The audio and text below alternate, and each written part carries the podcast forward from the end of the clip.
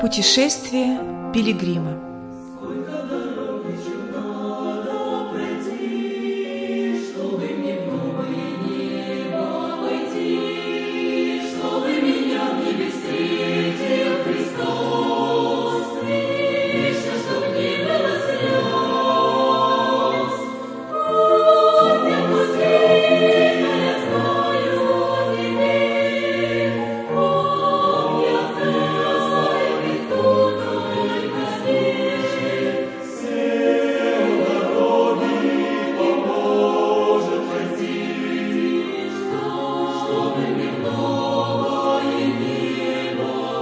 Глава первая. Вертеп и сновидец. Странствуя по дикой пустыне этого мира, я случайно забрел в одно место, где находился вертеп. Там я прилег отдохнуть и вскоре заснул. И вот приснился мне сон. Вижу я человека, одетого в грязное рубище – и стоящего неподвижно на дороге, спиной к своему жилищу.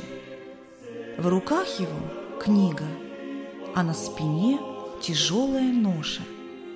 Гляжу, он открыл книгу и начал читать, но почему-то вдруг залился слезами и задрожал. Потом, как бы не в силах превозмочь тревожного чувства, он в отчаянии воскликнул. «Что мне делать?» С тяжелым сердцем вернулся он домой и, насколько мог, старался держать себя в руках, чтобы жена и дети не заметили его скорби. Однако недолго ему удалось скрыть перед ними свое душевное страдание, так как оно постоянно усиливалось. Наконец, он решился открыться жене и детям. «Моя любимая жена!» Мои дорогие дети, я вне себя от горя. Я пропал, погиб, ведь я всю свою жизнь грешил.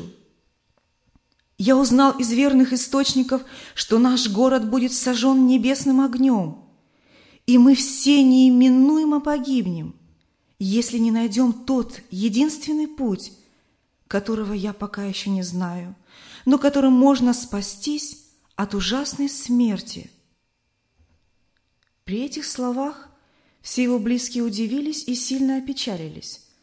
Но не потому, что ему поверили, а потому что подумали, что он сошел с ума. А так как был уже поздний час, они уговорили его лечь в постель, дабы он заснул и успокоился. Он провел бессонную ночь, и его беспокойство не уменьшилось. Напротив, оно еще более усилилось. До самого утра он плакал и вздыхал. Утром его жена и дети пришли осведомиться о его здоровье. Он ответил, что ему становится все хуже и хуже, и снова заговорил о своем переживании.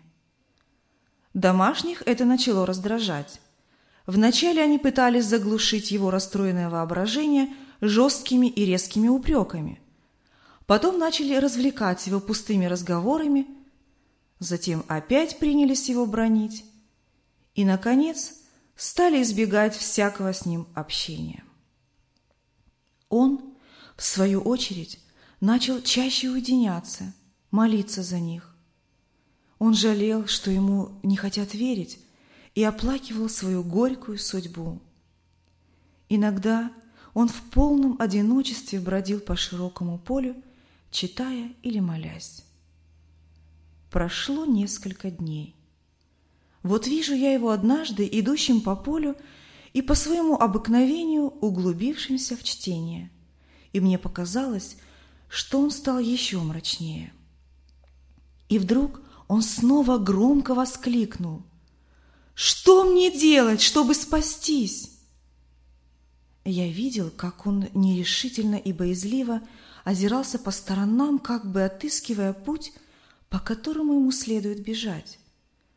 Но все же он не трогался с места, так как не знал, который из многих ему избрать.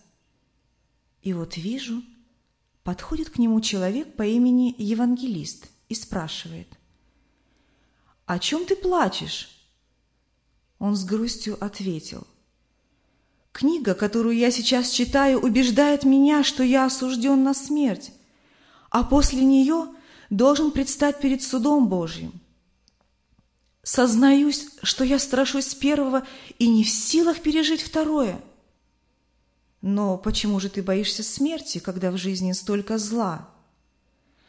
а потому что боюсь, как бы эта тяжелая ноша на спине не потянула меня глубже самой могилы, и я тогда провалюсь в гиену огненную.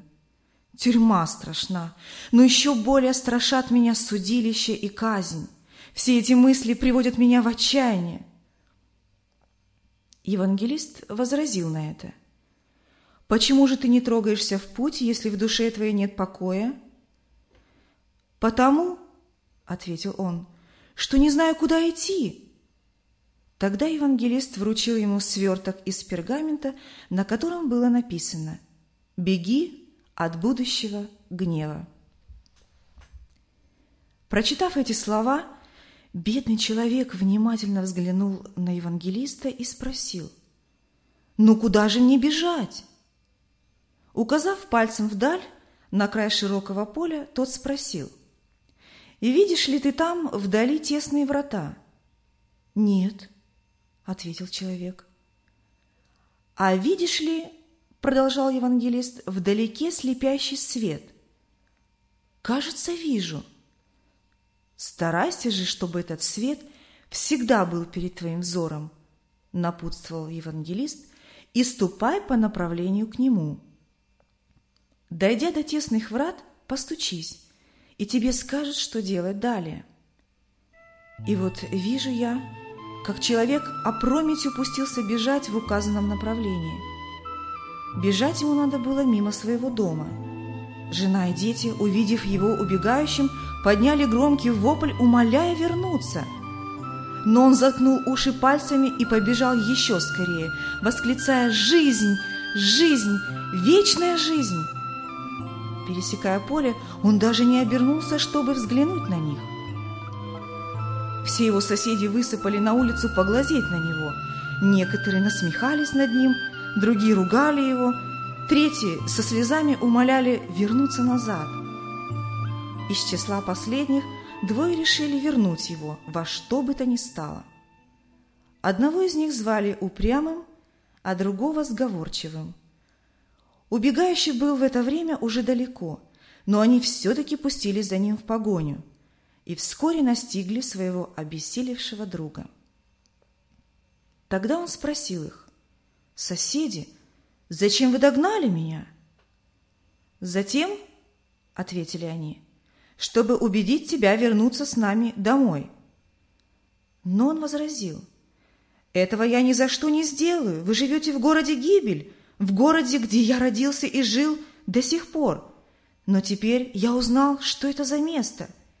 И когда вы умрете, а это случится, рано или поздно, вы провалитесь глубже самой могилы, где вечно пылают огонь и сера. Успокойтесь, добрые соседи, и пойдемте лучше вместе со мной. Как? Оставить друзей, дом, спокойную жизнь? Возмутился упрямый. Да, потому что все, что ты здесь оставишь, не может сравниться даже с крупицей того, что ожидает тебя. И если ты согласен идти к той же цели, то также получишь свою долю, потому что там, куда я иду, много добра, и хватит его на всех с избытком. Идемте, и вы увидите, что я прав, — ответил христианин, а звали его именно так. Что же искать нам там, в неизвестности, когда все оставлено дома? Не мог понять упрямый. Я ищу наследство нетленного, непорочного, которое никогда не увядает. И мне было сказано, что оно хранится на небе, в надежном месте, и в назначенное время будет разделено между теми, кто стремился получить его. Прочитай об этом, если хочешь, в моей книге. Полно. Отстань ты со своей книгой. Говори прямо, хочешь вернуться с нами или нет? Конечно, нет. моя рука взялась за плуг, решительно сказал христианин. Ну, тогда пошли сговорчивый прочь. Вернемся домой без него. Если подобные безумцы вобьют себе что-либо в голову, то воображают себя умнее всех здравомыслящих, — возмутился упрямый. Однако сговорчивый возразил. Зачем так порочить людей? Если добрый христианин говорит истину, тогда то, что он старается получить, гораздо заманчивее того, что мы имеем. И мне очень хотелось бы пойти с моим соседом. Как? Еще одним дураком больше. Послушай меня. Пойдем назад. Кто знает, куда этот болван заведет тебя? Назад, идем назад, докажи, что ты благоразумен. Пытался убедить упрямый сговорчивого. Но христианин сказал упрямому, «Нет, сосед, лучше ты последуй примеру сговорчивого. Мы в самом деле там получим то, о чем я сейчас говорил, а сверх того – великую славу. Если ты мне не веришь, прочти это в этой книге, а за истину всего там написанного отвечает тот, кто окропил ее своей кровью». Сговорчивый решил не возвращаться назад. «Слушай, сосед упрямый, я думаю решиться на этот путь. Пойду я с этим добрым человеком и разделю его судьбу. Но, христианин, мил человек, уверен ли ты, что знаешь путь к желанному месту?» Я получил наставление от евангелиста. Он указал мне путь к тесным вратам, которые находятся вдали от нас – там мы получим необходимые указания для нашего дальнейшего пути. Ну так идем, добрый сосед, идем. И они отправились вместе. Упрямый же решился вернуться домой, не желая быть товарищем таких безумцев.